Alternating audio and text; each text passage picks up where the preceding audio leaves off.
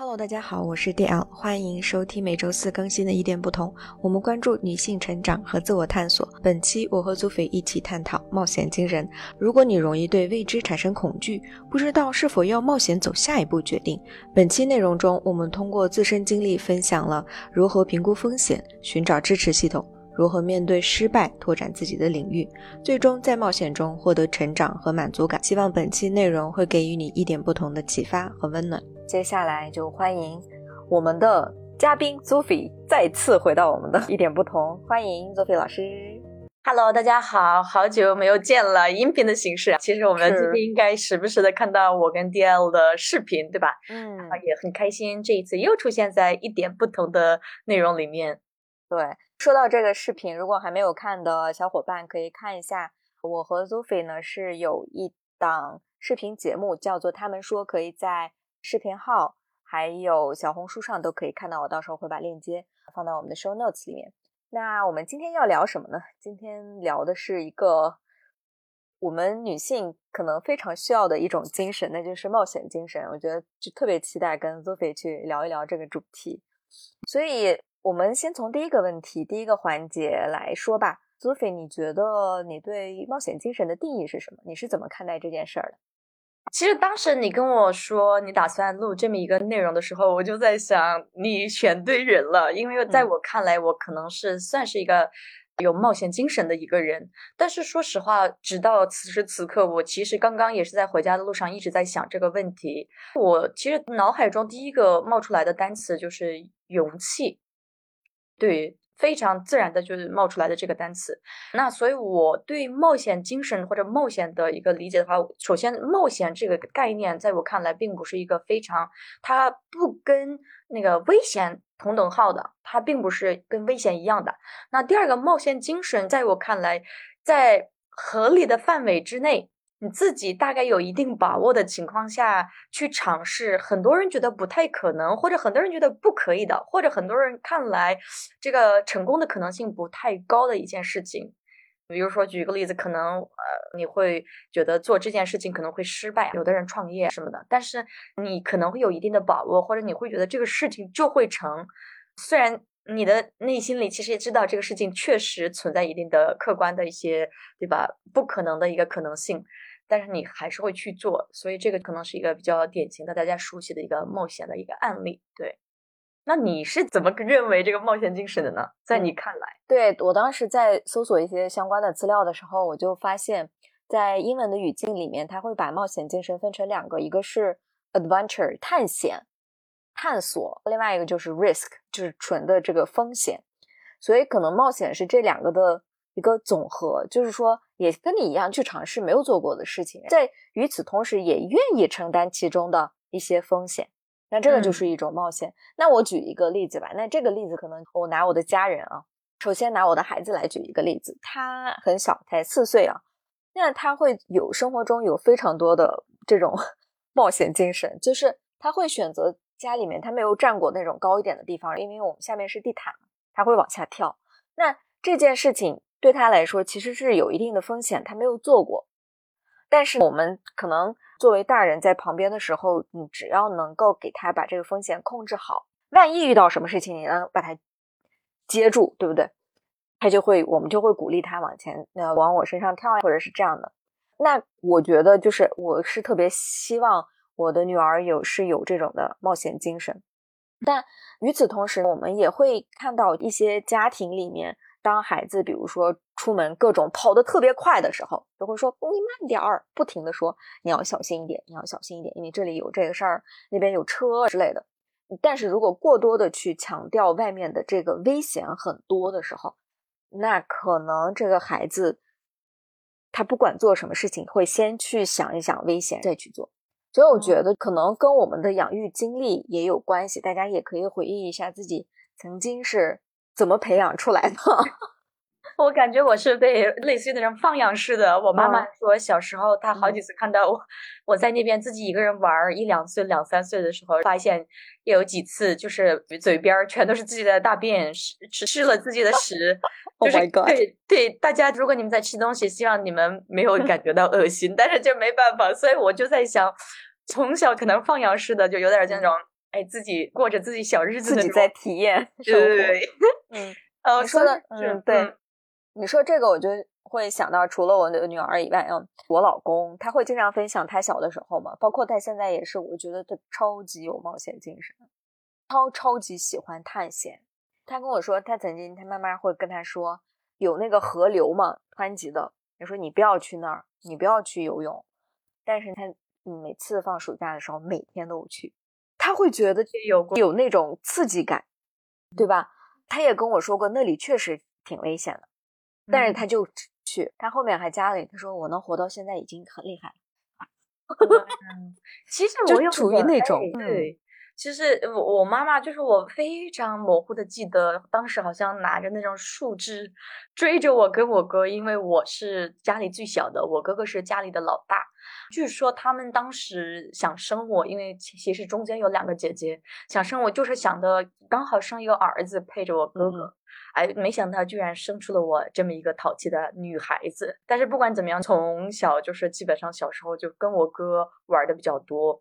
包括初高中也是我跟异性玩的比较多，就那种。其实说到这个，我刚好你刚刚不是说你老公的这个经历吗？这个让我想到了我算是印象比较深刻的一个第一次的冒险经历。那个应该是零八年、零七年左右，我高中从内高班回来，整个暑假，你知道我们刚好就家里是在乡村，就刚刚你所说的那种河流啊，不仅是河流，就是那个江。我们叫呃，stan 江的速度会非常快，其实就是它比河的湖更快嘛。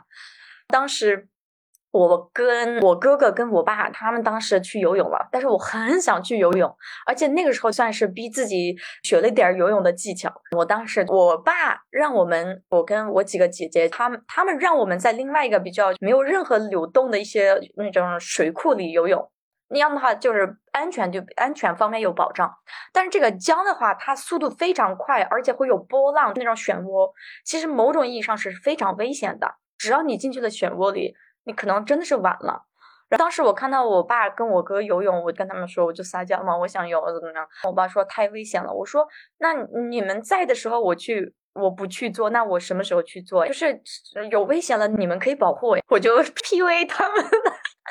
到最后，哎，真的是有了，但是你知道，因为速度太快，那个水的速度特别快，我到中间我真的有点游不动了，而且那个漩涡很大，我真的有点害怕了。我跟我爸说，我有点害怕，然后？他直接跟我说，没事儿，孩子，没事儿，你没问题的。刚好我哥哥在我的右边，我爸在我的左侧，我就在中间，居然游过了。游到那个那个另一侧的时候，我爸爸跟我说了一句话，说你今天可以做，但是以后不要自己一个人这样的尝试。但是其实我现在回过头来，其实那个事情给我带来非常大的一个安全感，可能是一瞬间我的潜意识的觉得没关系，爸爸和哥哥保护着你。对，这个就感觉是不是这个风险是被控制的，就是有风险，但是相对对，你知道这个风险是可能会有保障的。但是你问我现在。比如说，你现在会不会尝试？我可能自己还是不太敢，因为我现在游泳还是比之前好很多的。但是如果有一天仍然是我爸跟我哥在左右两边，我仍然想尝试那种刺激感。对，这就是家人的一个特别好的一种保护啊。对，说到这个，嗯，说到这个，我们就可以聊一聊我们的第一次冒险经历吧。啊，哇，我有点好奇爹老师的第一次冒险经历哎。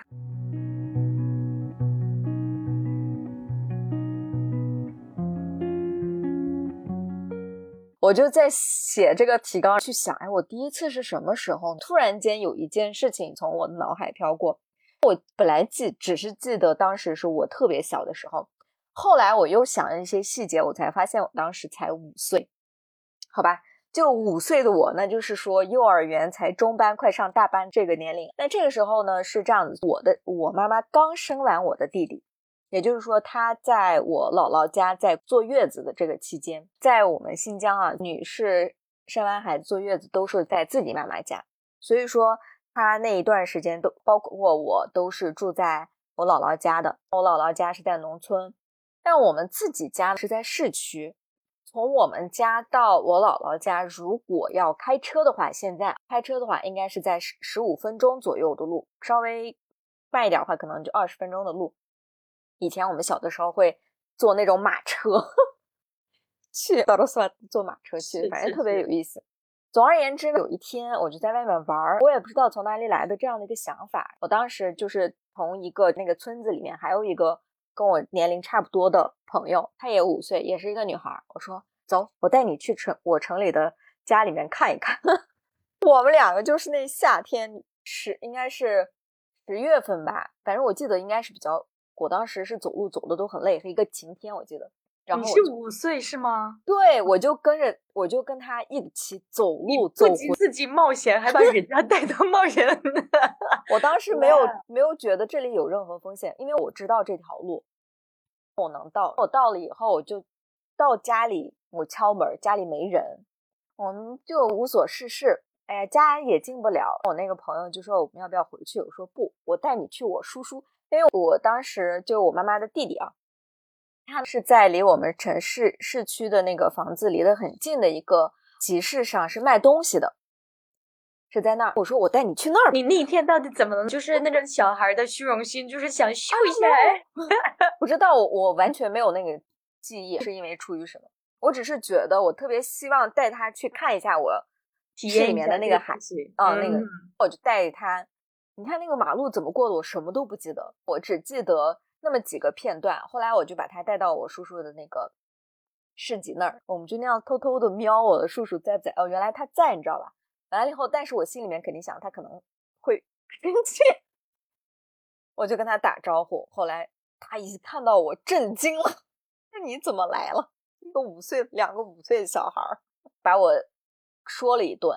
但是呢，总而言之，给我们买了就凉那个。凉粉吃的特别开心，给我们给钱，说你们自己坐坐马车回去还是干啥？反正他让我们就回去了。回到我妈那儿，我妈都没有意识到我们消失又出现了。因为你要知道，坐月子时候会有很多人来来往往进到这个房子里面啊，大家都可能操劳着别的这些人和事儿的时候，可能就没有注意到我们这么长时间。后来我叔叔晚上回家的时候跟跟我妈分享了这段，我妈就超级无敌生气，把我痛批了一顿。但总而言之，这一次我刚刚就写的时候，我就心里面其实是很开心的。哦，原来我从那个时候就有这种冒险精神、探险精神，我就觉得就好有意思。就我觉得给我带来的就是一个是 成就感，就我能从那里走到这儿，我相信我自己可以找到我家。嗯嗯，除此之外就是很开心。虽然家里人生气了，另外一方面我也是挺感谢他们的，他们没有。过多特别严重的惩罚，以至于就是把我这种冒险精神扼杀在摇摇篮里吧。只是警告了一下我，对，哇，应该每个人都有过一些类似于这样的可爱的，但是又欠揍的一些经历吧。不知道大家有没有？如果有的话，可以分享在我们的留言区啊。那 Sophie 老师，你可以分享一下你的冒险经历吗？一个。嗯，其实就是我自己有点对童年的很多东西记得不是特别清楚，但是应该是初中还是高中，我不太记得。那个时候我留的是长发，你知道乡下的话，应该我相信有一些听众们应该也懂得这种感受。乡下的话，对女孩子这种着装啊、头发呀、各种东西的，就尤其是二二十几年前要求还挺多的。我印象比较深刻的是整个暑假，就是我我每次洗那个长发，就是梳头发，我就觉得特别麻烦。马上就要，其实是应该是马上就开学的最后一天，也就是相当于第二天就要开学了，对吧？然后我那一次洗完头之后，把头发扎起来，我就大概留了能看看起来好像哎头发很长的样子，但是其实就留了差不多三到四厘米左右的一个长发。剩下的就是大概二三十、二二三十厘米的长发全都剪掉了。当时大家都在吃饭的时候，哎，这是家里人关注到了吗？说怎么你头发今天不对劲儿？我说对，剪掉了。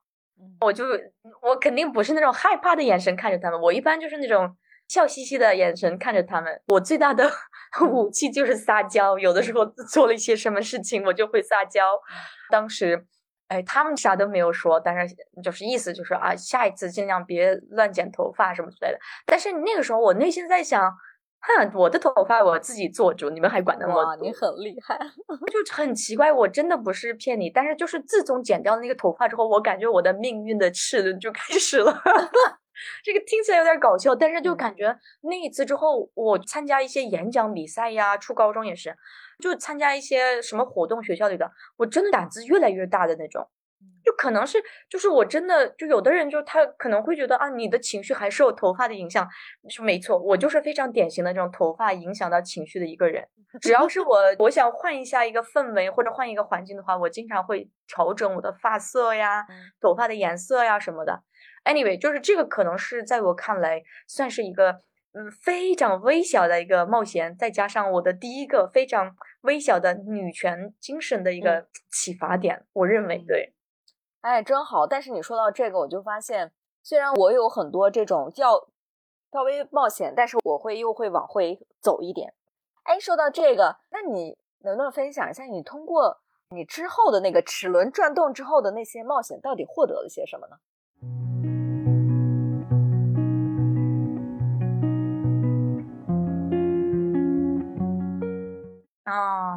其实说到这个冒险的话，嗯，我想特别想跟大家分享我的第二次，对我来说啊，在我看来就是我的改变我命运的第二次冒险，就是我在内高班的高三的时候选学校。你知道我是大学还是不错的一个学校啊，那我是北外毕业的啊，那当时其实从我的智商以 及我的成绩来看，就是我智商，我从不认为我是一个非常聪明的人。啊，这个是我也不是自卑，但是我非常真诚的承认。但是，而且我在高中的时候，你知道内高班的话，其实很多学生都是在我们真正的从新疆里面选的非常优秀的一群学生。那个时候，我们在填志愿的时候，当时我不知道为什么，我一直想考到北京外国语大学，或者上海外国语大学，或者西安外国语大学的那种学校。可能是因为发自内心的对语言学习比较感兴趣。当时。哎呀，其实我们选填志愿填好了之后，我们要先填纸质版的。那个时候是零九年，纸质版的，大概就是当时第一个学校，嗯，选了中国传媒。我也胆子挺大的，我跟你讲，我其实没本事，但是胆子大的那种。中国传媒我就没有选北外。当时我一个朋友也是我同桌，而且到现在为止关系非常好的高中同学，他当时问我说：“哎，怎么样？你选了哪个学校？”我说：“我选了中国传媒。”他知道我一直想学，想去北京外国语大学或者上海外国大学。他说：“哎，你不是要选选北外吗？”我说：“整个内高班只有一个名额，我觉得这个可能性不太高。”然后他就来一句说：“亲爱的，你有没有想过，如果有一天比你弱的人、比你差的人，有一天被这个学校选到了？”那有多可惜呀！嗯，关键是你也不一定考到中国传媒呀。你看，好朋友就是这样说话，而且特别毒，但是会对你有动力的。然后他说完了之后，你知道，其实我们是那个那一天，我印象非常深刻。我们是早上十点钟就系统要关闭的，我们班主任要收那个纸板的，要填入到系统里面的。我九点五十八，我印象非常深刻。我九点五十八的时候直接跑到他办公室，我说那个什么什么老师，我想改一下。因为那个时候我学习四十个学生当中，我就二十几名或者十几名的那种，你知道，老师第一个眼神非常不高兴，非常不爽，就蔑视那种你干什么呀？我说我想改一下，你干嘛改改来改去的？就是在他看来我可能考不了这个学校嘛。我说，哎呀，无所谓的，老师，我就是想改一下，您就求您了。我就最后那九点五十九左右就改了，改成北外，然后哒哒，最终确实考到了北京外国语大学。当时。高考成绩出来，再加上这个结果录制通知通知书出来的时候，我印象非常深刻。我们班主任就是那一次给我很用很深的鄙视的眼神看的那个人啊，给我打电话说：“哎呀，那个什么什么，恭喜你！你知道你考到哪个学校了吗？”我说：“我当时声音都在颤抖。”他就说：“考到北京外国语大学。”嗯。这个就是我觉得我到现在为止人生如果 top three 的话，这个是我的肯定是一个第一个顶级的冒险，给我带来的一个好的转折点。因为真的是我到现在为止，我经常跟所有人都非常自豪的说，能够考到北外，就真的是改变了我到现在为止的人生。不管是我去，我得在这插一下，我觉得你你有没有在请你那个朋友好好吃一顿？必须的，必须的。他现在在上海，上海读博士呢。他后来，哎，long story short，我待会儿跟大家讲。这个朋友是我家人都知道的，是高中的一个哈萨克族朋友。哦，对，对乌鲁木齐，对乌鲁木齐，我去了，他也是经常我们必须要见面的。而且他结婚那一天，我专门坐飞机从北京到他的婚婚礼当伴娘，就是我们关系非常好的。太好了，我觉得姐妹们一定要珍视。这种友谊不断的鼓励你，因为你想说到这些故事，我就想到一句话，英文里面不是说，我说 What if I fail？别人就会问他 What if you fly？是不是？就是你在跳跳这个悬崖的时候，我们说，哎呀，我要失足了，是不是？我要失败了怎么办？说，哎，你有没有想过，有可能你会成功呢？对吧？那你的朋友就问了，差不多就问了一个这样的一件事儿，就问了一下你，我就觉得特别好。哎呀，当时我填高考志愿的时候，我身边要有这样的人就好了。你看，我就是你的反面教材。当时我的分数其实是也是够，嗯，内地很多特别好的一本的这种的大学。但是呢，我的家里人就会告诉我，万一你考不上怎么办？你还不如考这个。我就我心目里面要想去上海啊，想去大连的这些学校，我都没有填。那我就嗯填了我父母那个。结果我我是比我的录取分数线整整高八十分，我当时就哭死。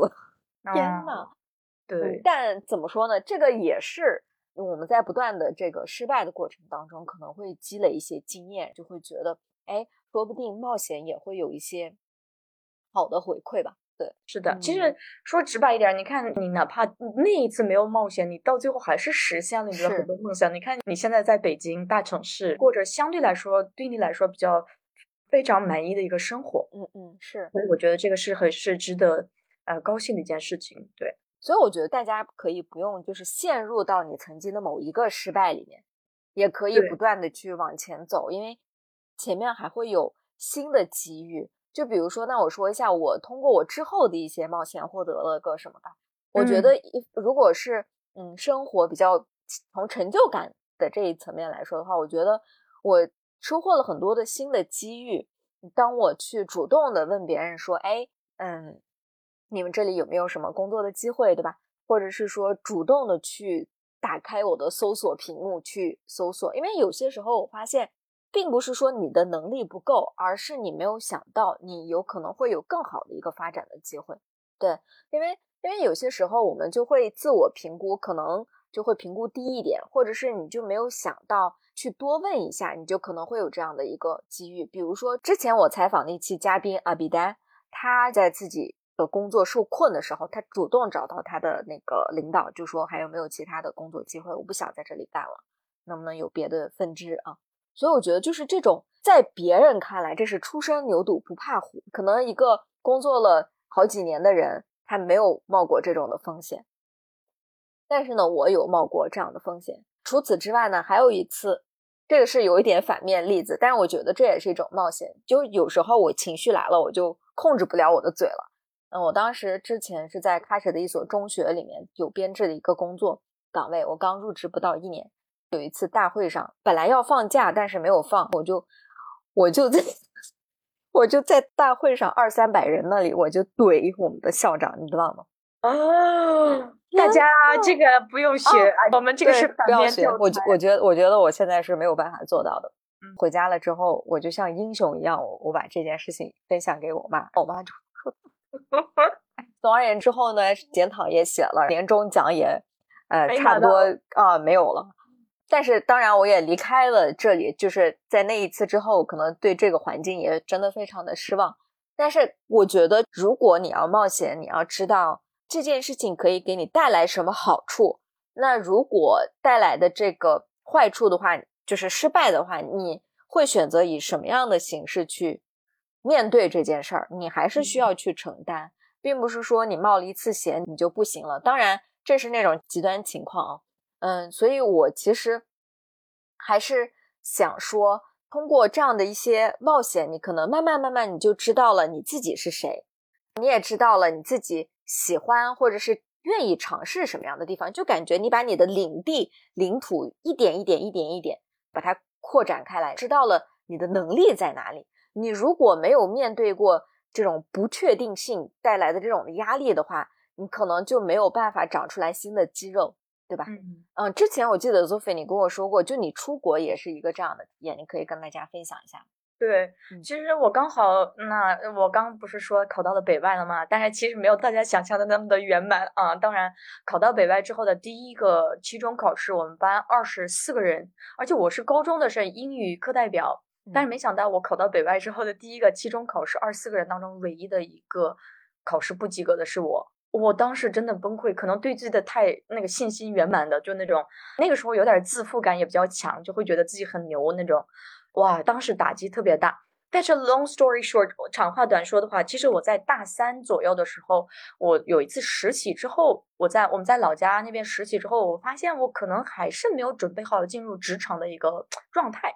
不是说我们职场怎么样，但是就可能那个时候的我还不够成熟，很多方面还是没有经验，所以我就后来刚好我周围的。人真的是，我发现我周围真的太棒了。就是你知道，我整个宿舍，他们都是那种到最后啊，我们本本科毕业之后，我的三个室友全都考到了北大、清华的研究生，还有去其他国家去留学的那种，所以大家的氛围特别好。所以大三的时候，我就跟我一个室友说：“哎呀，我也想跟你一样，但是我想过，我其实很多方面可能在还是不一定有成果。”他跟我说：“那你为什么没有考虑过出国留学呢？因为你英语很好，而且你性格应该比较独立，你应该还是很适合的。刚好那个时候条件还有很多方面也是允比较合理的情况下，我就去考雅思啊这些考试。申请的时候。”还是就是心里还是有个坎儿嘛，你会觉得好像自己不够好，不够优秀。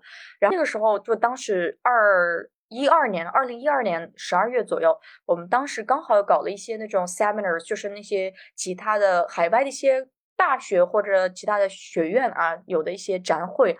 当时我朋友问我要不要去参加一些展览展会，了解一下学校。我当时就懒得去，但是他说：“哎呀，反正没事儿干，要不去吧。”你知道吗？我们去的时候，那么有名的几所大学，去展会的人只有我跟我朋友两个人。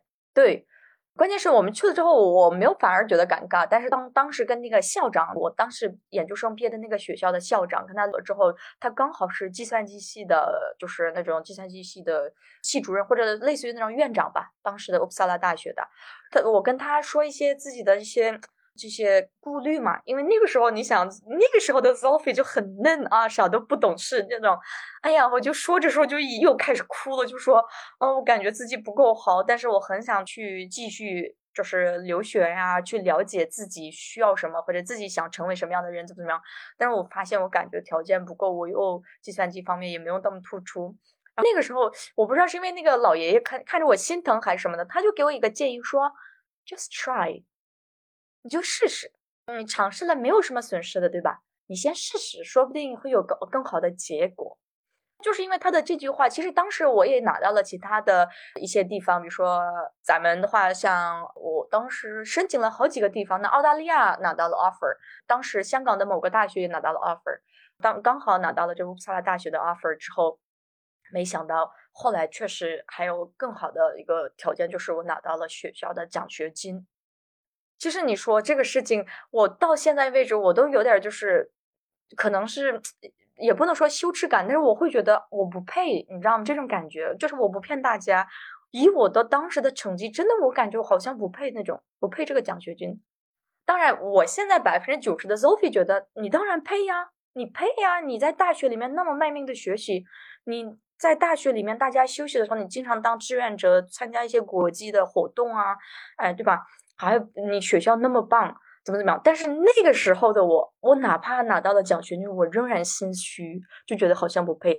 但是长话短说，你看我当时也是因为冒险，就觉得这个事情也许会成，不成了那我就再说嘛，不成了我就再找个另一份工作，或者实在不行回家，对吧？就是 听爸爸妈妈的安排。所以后面的话就是也是让我觉得，哎呀，这个。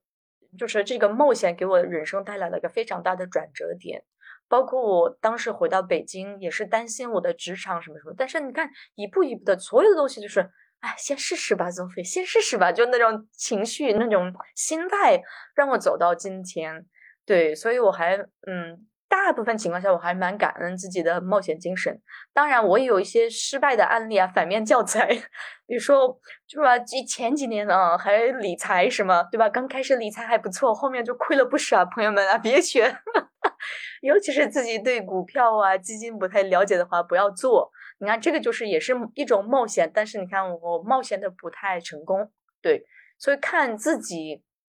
在嗯，什么情况下、什么场合下，或者什么样的一个环境下冒险，这个也可能决定你最终的结果。对，嗯，你说到这个，我就想到，嗯，这两天我在听那个王芳老师的一个人关于人格的课程，啊那个里面就说到，就是有一个性格测试，到时候你也可以测一下，就是五大人格里面说了一下，就是每我们每个人都会有这个五种人格的这个特征，嗯，五种特征吧，每个人的，就是一个是开放型、神经质。宜人型，宜人型就是你的共情能力比较强；神经质的话，你对危险的那个探测能力能力的高低，可能有些人就是会特别快的就去发现问题所在，有些人可能会稍微对于这一类事情没有那么敏感。还有一部分是外向型、尽责型。那我这个就在这个课里面，就老师说了，有一部分人就是会容易爱去冒险、去做投资、去做这些东西。那这些人呢，就是类似于，比如说你的开放型这个人格会特质会很高的话，那他既有利，就是说你可能通过一些冒险，你可以获得很多的这个回报。那他也有弊端，那你可能如果出现了一个比较大的这个问题的时候，你也可能是首当其冲。所以我觉得，就是之后我们也会去聊到，就是我们在我们根据我们过去的一些经历去看一下，怎么如何做到更好的去。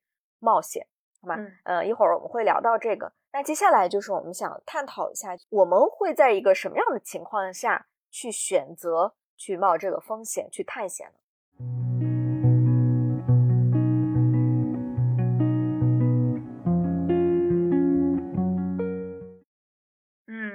就是从我自己个人的经历来看的话，我会觉得有几个情况。第一的话，我可能会。有多多少少的有一定的准备吧，呃，不管是我在高中申请大学，或者在大学期间申请海外留学这些事情，我会觉得我有一定的资本，我有一定的资格去做这个事情。那其实它的本质上还是因为我觉得我是有一定的准备的。嗯，第二个，我在我看来，我。take risk 或者 take adventure，就是整个冒险的情况，可很有可能是另外一个，就是我对这个东西的渴望非常的强烈，就是我可能非常想要。你看，我当时刚刚跟你说了考到北外那事儿，我周围的朋友都知道，还好他们知道才会鼓励我去尝试这个事情。包括我去当时申请硕士的学校，你看我周围的有几个朋友也知道，还好他们请我去参加那个 seminar。还好让我去看一个另外一个可能性，所以就是也有可能，就是我对这个东西的渴望程度非常的强烈。那你自己是什么情况下采取冒险呢？嗯，我觉得就是这个坑可以分大小，就是比如说小的话，那可能就是我想去探索一些我自己感兴趣的东西，嗯，比如说比较好奇，那我可能嗯嗯上学的路上呀，或者是。嗯，去旅行的这个路线上，那如果我这个城市我去过好几次，那我可能每次会选择不同的路线。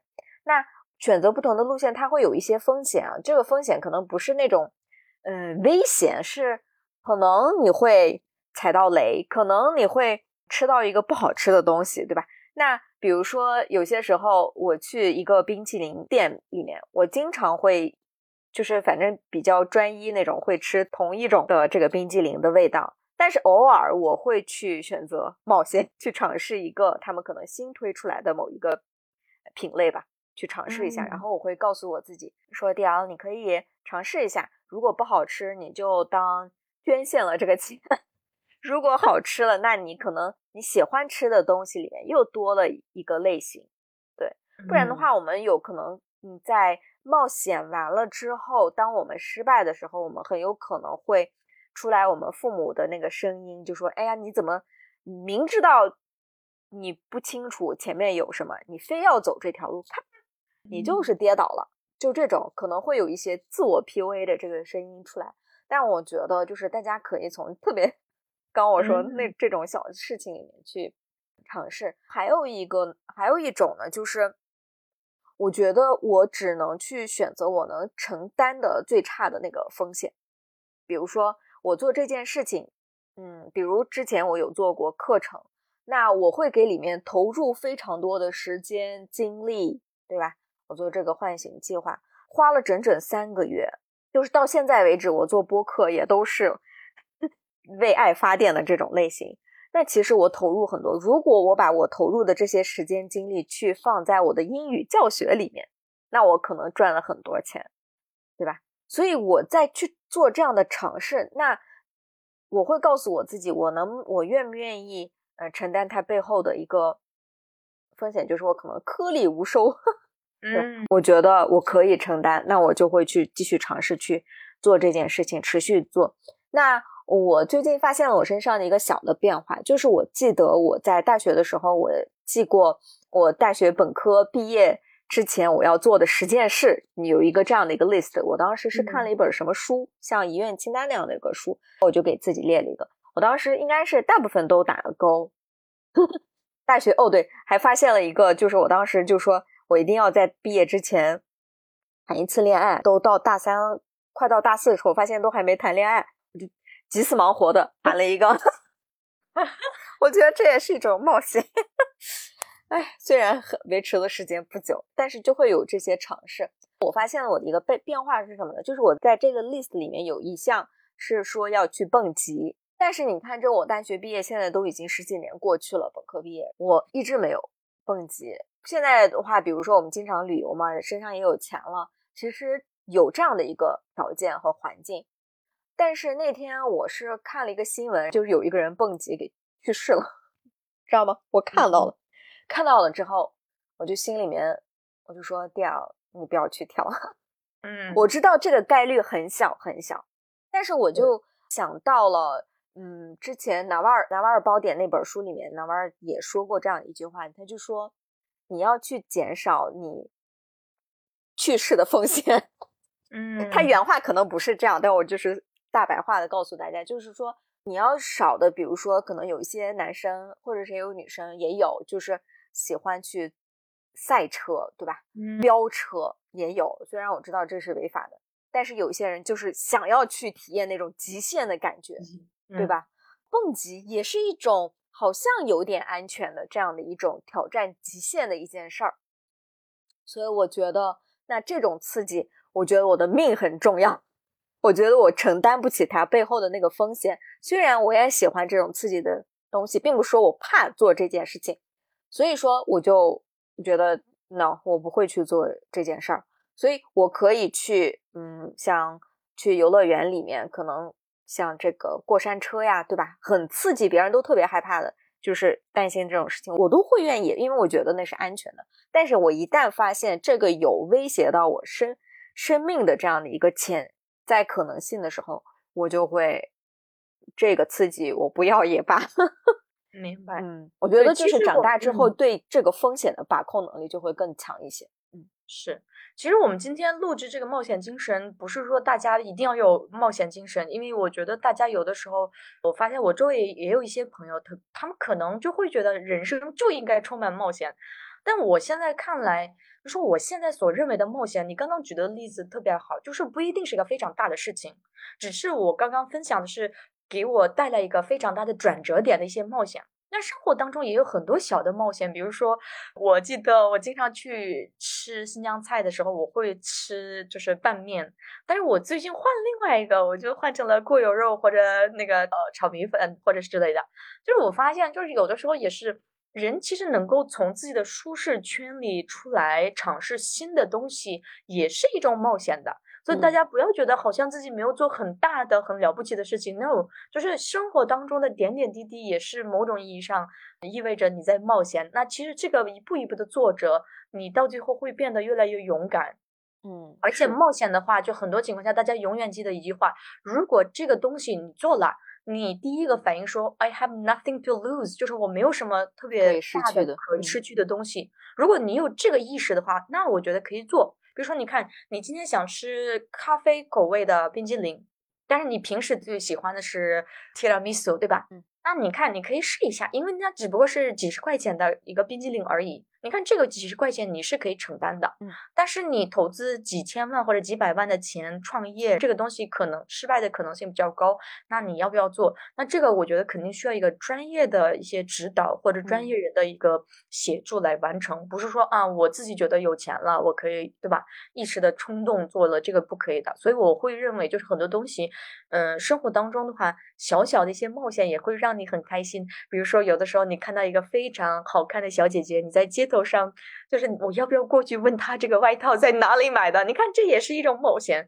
我之前遇到过，就是当时有一个女孩，她裤子特别好看。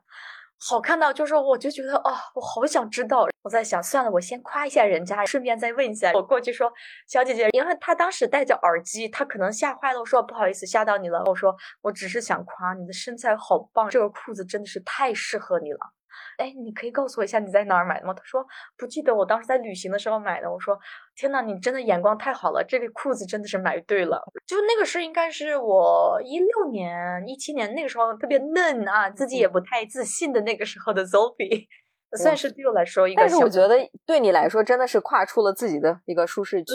对，是的，嗯嗯。所以大家就是你们所理解的冒险可以有各种各样的，而且这个冒险对我来说，I have nothing to lose。而且是再说了，这个女孩被夸了，她也不会因为就是我突然跟叫她，嗯，对吧？这个事情恨我，所以你会发现这个整个事情其实也许给她带来。非常好的情绪，同时我也知道我自己在哪里可以买那条裤子，但是虽然没有得到我想要的信息，但是整个过程我们我相信我们俩都获得了一定的能量的。对对对，你说到这个我就想到了，还有一些还有一些冒险也是值得的，比如说去勇敢的质疑别人，对吧？那我们可能有些时候就会说多一事不如少一事，可能就这件事情也就过去了。但有时候，嗯，不管是跟我们的亲近的人有。一起，或者是舍友一起，对吧？如果有什么问题，那可能勇敢的去表达你自己的想法，嗯，告诉他你不要去这样做，这个也是在冒险。可能你以前你说算了算了算了，不生气不生气，但有时候，对，嗯，我觉得这些事情也是要去做的。除此之外，其实虽然我们在聊冒险，但是就像我们一开始再去说的是，我们每个人对冒险的定义不一样。那冒险里面可能就会有这种的，我只是在去做探索。那我那我可能是在嗯把控风险的前提下，我是在探索我的人生的一个边界是在哪里，去探索一下我接下来的一个生活的方向。那可能这个我们就是说既有探索又有风险，但是我又把风险控制的很低。那这种冒险啊，我觉得就很好。那接下来我们就可以比较系统性的去跟大家聊一下如何能。更好的去冒险吧。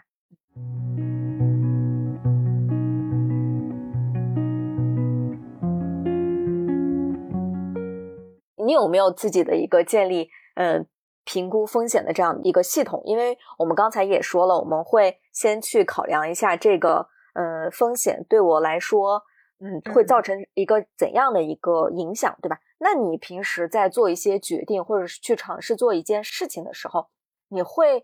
怎么评估这件事情带给你的这个风险呢？嗯，其实我刚好你问了这个问题之后，我我其实想到了我五年前的一个职场的经历啊，就是我前面的一个公司也在北京，当时就是我的薪资，其实在我看来好像还不错啊。后来通过其他的朋友发现，其实我当时拿到的薪资真的没有那么高。他们听完了之后说：“天呐，Sophie，你英语这么好，你你完全可以跟他们提更高的那个薪资的。”呃，anyway，就是后来，其实我当时至少知道了另外一个参考标准之后，我没有马上去冒险的问我领导可不可以给我加薪。但是我当时在想，算了，Sophie，你已经知道了，就是这么可以有这个可能性，那你先等一等。当时我差不多在那边干了六个月之后，有一次我们有一个同事突然临时出事了，他就没办法来工作。那临时出场的肯定是我嘛，对吧？我们领导说，Sophie，那亲爱的，能不能过来帮他帮个忙，怎么怎么样？我说没问题。当时刚好就是过年前，我就帮大家，就是基本上回家的呀，这些人的就是给他们代替了他们的工作。刚好就是最后一天工作完了，我就跑到领导的办公室，我就说那个，嗯，谁谁谁说是这样的，就是我感觉我在这边也干了一段时间，嗯，再加上北京的生活费也那么高，有点觉得最近这个收到的这些薪资可能并不是能满足我的需求。嗯，其实也没有啦，但是就是有的时候你需要情商高一点的表达自己的需求嘛，对吧？我就说，嗯，我就想的有没有可能性给我就是稍微加点课时费，就是薪资方面稍微高一点。我说其实，嗯，这个时候突然提出来可能不太合适，但是我确实是因为我也没有收到过任何投诉，大家对我的反馈也特别好，怎么怎么样？我还没说完，我的领导说没问题呀，对。所以当时这个事情让我也觉得，就是有的时候在采取冒险之前，我觉得大家可以先看一下周围的一些衡量标准啊。我所我现在所说的，可能大多数还是一些我们的职场啊或者未来发展有关啊，并不是跟生活相关的。那这种情况下，就是你先看一下有周围有没有一个参考标准，就觉得哦，我其实可以提这样的要求，或者可以做这样的事情。所以就是对我来说，冒险可能是有一个参考标准。这样的话，我会有心里踏实，我会知道哦，我有资格这么做，我有资格提这样的东西。第二个事情的话，那我可能其实说实话，从我过往到现在的很多经历，嗯，我敢于分享我的恐惧和我的对自己的这个 doubt，对自己的这个不信任，对。就是因为很多情况下，我觉得我们习惯性的很想让别人看到自己非常发光的一点，很想让别人觉得哇，Zoe 好自信，怎么怎么样的一点。但是其实我周围的一些朋友，包括 D L 也知道，有的时候他们也知道我的内心非常敏感的，或者我可能会因为一些人的话，可能真的是需要。需要很长时间或者很多次的冥想，很多次的深呼吸来调整我的情绪。他们是过来人，所以我发现，就是至少在我看来，当我把自己的恐惧、犹豫和这个脆弱的一面展示给我周围的朋友啊、家人的时候，我反而获得的是一个能够支撑我去承担这个冒险的一个力量。至少就是我过往的经历是这样的。如果你们发现你的家人可能是批判性比较高，或者你可能原生家庭的原因就是你不太想跟家人分享你的恐惧，那没关系，你去找自己最信任的，或者而且你可以选择一个不一关系不一定特别深，但是在你看来你的那种呃 mentor 就是年龄比你大的，或者经历过很多事情的一个人，你可以跟他聊，你会发现你同你所听到的答案大多数都是。大家会告诉你说不要怕，就是我所经历的大部分都是不要怕，所以这个可能是对我来说一个非常好的一个，就是让我至少就是有更好的一个冒险的一个事情。对，那说到这个，那我很想问一下 d l 那你自己觉得如何更好的冒险呢？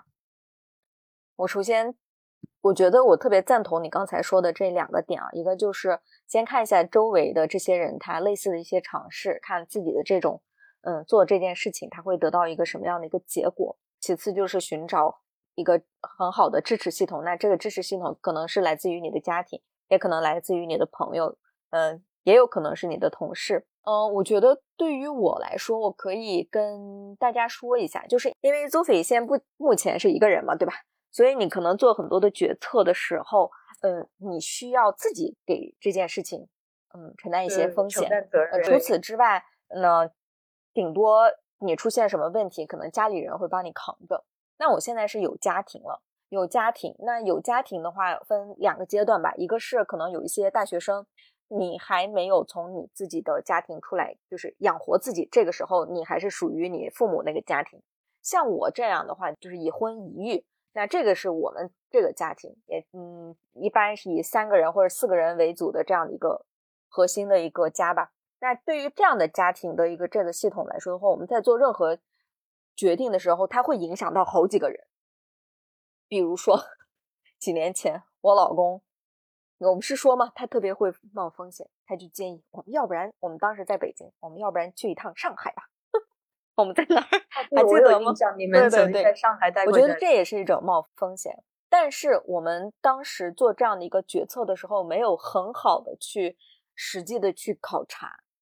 因为对于我的老公来说，他之前的很多的这种冒险经历都得到了一个很好的结果，所以他在做下一步的决定的时候，他不用想那么多，就是我们冲吧。我就嗯，我当时还没有脑子还不太清楚的时候，我就一起冲了，因为我也很喜欢上海。但总而言之，我们算是在那儿待了嗯三四个月就回来了，发现我怀孕了，又那边也没有找到我们理想中的工作，又回到了北京。总而言之，有了一个这种乌龙事件，在这个里面，我们丧失了一些钱收获了一些经历，当然没有那么的差劲。所以我是想说的是，那对于家庭来说，我们在做嗯任何一个决定的时候，是需要去考虑那这样的一个决定有可能会给在这个系统里面的其他人带来一个什么样的影响。那作为家长的话，那会那我会想，对于我的孩子，我要做这样的一个决定，我要帮他去承担这个风险，因为他还没有这个能力，对吧？那比如说我。你还是大学生的时候，你想做一个决定，而且你也特别的，如果你能承担这个决定背后的带过来的这个风险，与此同时，你的父母又支持你，我觉得这个就是很好的。但如果你的父母反而威胁你，你如果不听我的话，我会给你怎么样？就是 cut 掉，就是减掉你的生活费，好，我不会支持你。那这个时候你该怎么办？你你是要直接跟他们硬刚吗？我觉得是没有必要的。所以，嗯，我就会有一个接下来的这种的抗风险的一个系统，就是说，看看能不能逐步的去承担这个风险。那我可能没必要马上就逃离这所大学，马上就是从家里面逃出去。那我可能就偷偷的开始存点钱，对吧？那找点工作，对，找点兼职，嗯，慢慢的增加自己的抗脆弱、抗风险能力。再去做下一步打算，因为现在也会有社交媒体上经常会有，哎呀，自从我辞职以后，自从我躺平之后，我的生活多么美好的这种的一些所谓的案例。但我觉得这个放到我们实际的生活当中来说的话，其实这件事情，尤其是像现在经济下滑的这种的一个时代背景里面，我觉得给我们造成的这个风险是不可估量的。所以在做任何一个决定的时候，大家要。想好，就是说，它的最坏的这个情况有可能是什么？其次，如果发生这件事情，有谁可以帮我一起去承担和支持？或者是说我做这样的一个决定来说，他会给我周边的人和事会带来一个什么样的影响？如果这个后果我们没有办法承担，那我们现在能做到的，嗯，降低风险的第一个小的事情是什么？那可能一些人没有办法马上辞职去创业，那我们是不是可以把创业的这个东西暂时当成你的副业来开始？这也是一个比较好的方式。另外一个呢，就是要克服对失败的一个恐惧，要学会从失败的这件事情里面当一个有效的反馈。嗯嗯，最早之前我有一期播客，我到时候会写个链接。就是在我之前的第六十期《隐形小手给我力量》的这一期的嘉宾谢丽白，他跟我们分享就是他的一些创业经历的时候，我就特别特别的受到触动。他就是尝试过很多事情，他做过放外卖柜这件事情，在喀什 就特别厉害，你知道吗？就自己跑这些事情，我就说，哎，这个你当时没有想过吗？就是有可能会失败呀，什么什么？他就跟我说。他做每一件事情都把这些事情变成一个项目，他觉得这个项目可能成，可能不成，但是不成，我也可以从里面得到一些反馈来调整我接下来要做一个什么样的项目，或者是接下来要做什么样的事情。所以，可能我们在做任何一个决定的时候，它有可能会有一些风险呀，或者是一些失败，只要这件事情不至于让你走投无路，只要。没有差劲到这个地步的话，我们都可以收集一些有效的信息，接下来再做调整。比如说，你是一个特别爱冒险的人，之前因为这件事情都翻过好几个跟头，那这个时候我们是不是可以调整一些自己的策略？那如果你以前是非常按部就班，嗯，就是只要嗯脱离了你的舒适区，你就特别难受的这样的一个人的话，那你是不是嗯需要看一下为什么，再去从过去的一些经历得到一些。有效的一个反馈，去思考一下，其实改变也会给我们带来一些好的好处。那最后呢，就是可能你身边如果有类似的这样的榜样，或者是你在我们的这个社群里面，你也可以跟其他的姐妹去寻求建议，就是说，哎，就像 Zoe 一样，我遇到了这样的事情，我不知道该怎么办，我又有点想做，又有点担心，对吧？那可能对方，嗯，看到了以后说，可能会推你一把。也有可能会给你讲清楚，所以我觉得就是还是嗯，更好的你去学会了更好的冒险的话，可以给我们的生活带来很多不同的色彩和丰富我们的经历。嗯，就感觉就是加深了我们生活的一个厚度吧。我觉得现在说到这个，突然感觉生孩子也是这样一件事儿。我觉得也是在冒险，天呐，风险也很大。对，嗯，其实我觉得生活当中的冒险，大家也不要就是一定要明白，就是任何情况下。哪怕你不去冒险，生活也不可能哦，一一直很顺的，就是相当于什么？你冒险了，到处都有。你你冒险了，也许会有一个比较好的结果，也许会失败。但是你哪怕你不冒险了，让一切都是顺其自然的发生，也许这个结果并不是你想要的那种理想的。所以我会觉得，有的时候我可能是在这个阶段的话，好在我对很多东西的接受度越来越高了。嗯，但是我二十几岁的时候，我会就是只要是我自己。做了，我父母啊说要不别做了这种事情，就是我父母认为不应该做，但是我自己偷偷的做了。失败之后，我会对自己的这种批判性思维特别严重。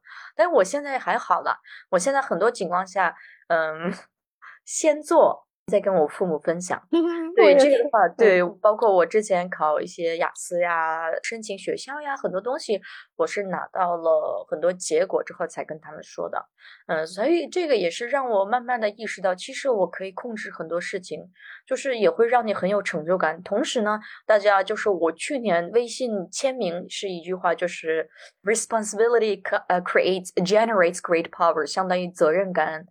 会创造出更多的力量，相当于什么？就是不管是什么样的选择，大家只要敢于接受它最终给你带来的结果，那就可以了。比如说你跟什么人谈恋爱，但是一个恋爱过程当中，到最后结果你是被伤害了或者失败了，那这个时候你就想，对吧？你就告诉自己，这个事情是你自己也是就是愿意的情况下开始的，对吧？或者你可能自己。创业了或者什么的失败了，那也是自己因为太想成功，呃，因为我记得我在大学的时候，刚刚到大学，就是那个时候零九年，确实是互联网那个时候也没有那么的发达，所以大学生嘛，天真又想。赚钱，当时我们室友，我们三个，就是我们我我宿舍的三个人被骗了三百多块钱卖假的洗发水。我也有过这种 经历，我们就哭哭了。后来就是我们三个人都是 一边给父母打电话哭，但是后来当然就是我父母也安慰嘛。但是后来我爸开玩笑说：“哎呀。”是不是太想赚钱了？哪里来的那么容易赚钱的事情？就是你看那个时候当然小，现在回过头来就是对，一定要明白很多的情况下，也许我当时确实贪，就是太想赚这个小钱，就是快钱了，就是特别想快速的赚钱。但是很多情况下，你们会发现一切都是自己承担责任就好了。我记得我当时去那边留学的时候也是，就真的也没有大家想象那么的。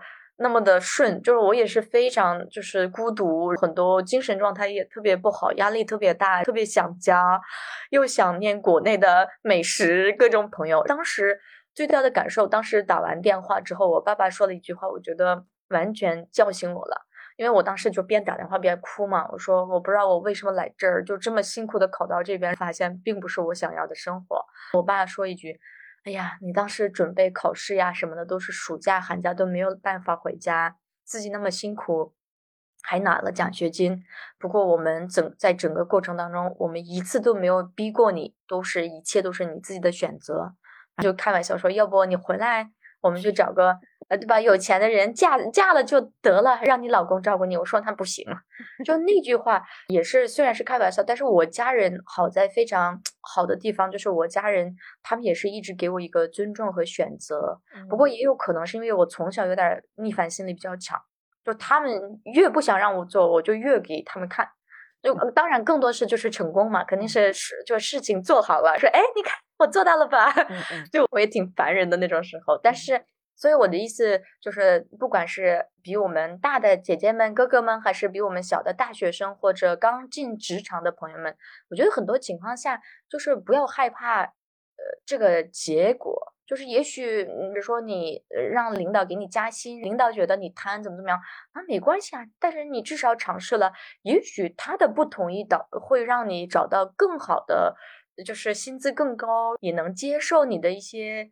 想法、建议或者需求的一些其他的单位。所以很多情况下就是对，不要怕。就是我最开始跟大家分享的，我对冒险的理解就是第一个就是勇气。所以我就是想让大家记住这句话：不要怕，要有勇气。